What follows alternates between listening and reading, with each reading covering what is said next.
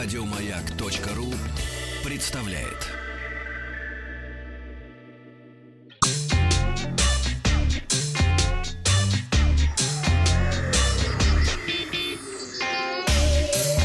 Страна транзистория. Доброе утро, новости высоких технологий. Сегодня в выпуске Яндекс Карта о том, куда пойти и чем заняться.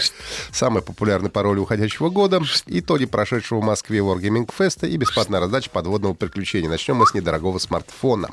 Сразу же после слухов о том, что компания HTC сняла с производства свой последний флагман, это смартфон HTC U12+, компания представила недорогой смартфон Desire 12S. Э, Дисплей 5,7 дюйма, HD разрешение совсем скромное, соотношение сторон 18 на 9, но сейчас, мне кажется, уже сложно встретить смартфоны с другим.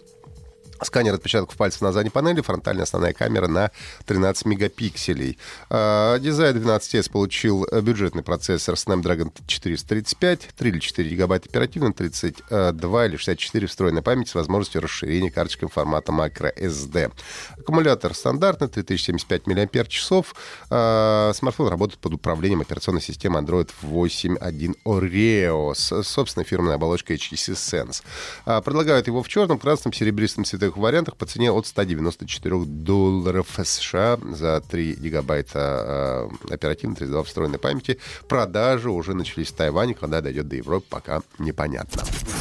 На, в Яндекс картах появились подборки с идеями, где поесть и чем заняться. Они помогут людям лучше ориентироваться в городе и открывать новые места.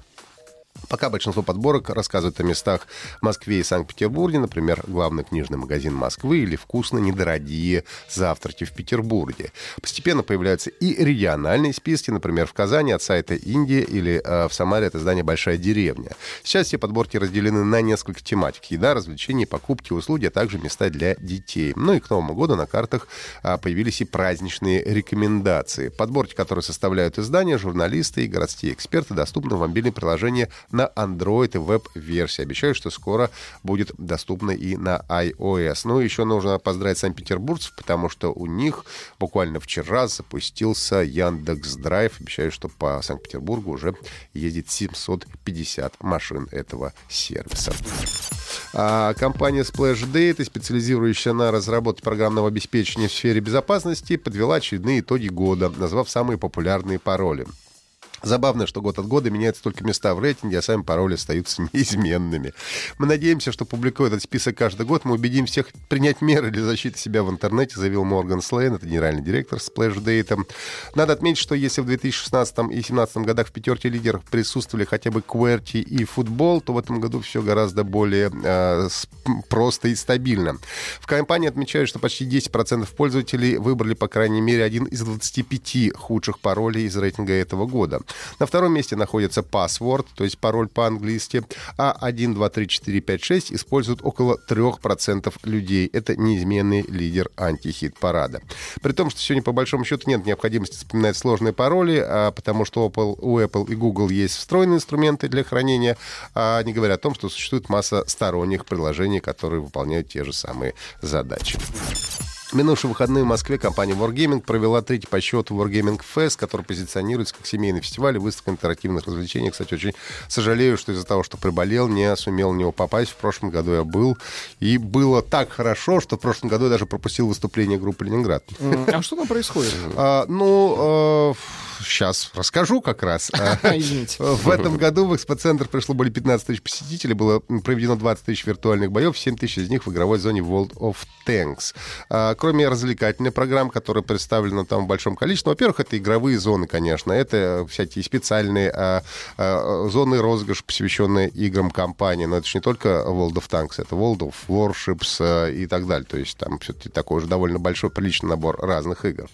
Ну и вот как раз была еще образовательная программа на малой сцене Wargaming Fest. Разработчики основных проектов рассказали, как делаются игры, чем занимается программист графики, кто создает звук, как игроки помогают создавать игры и даже о том, как попасть на работу к ним в компанию Wargaming.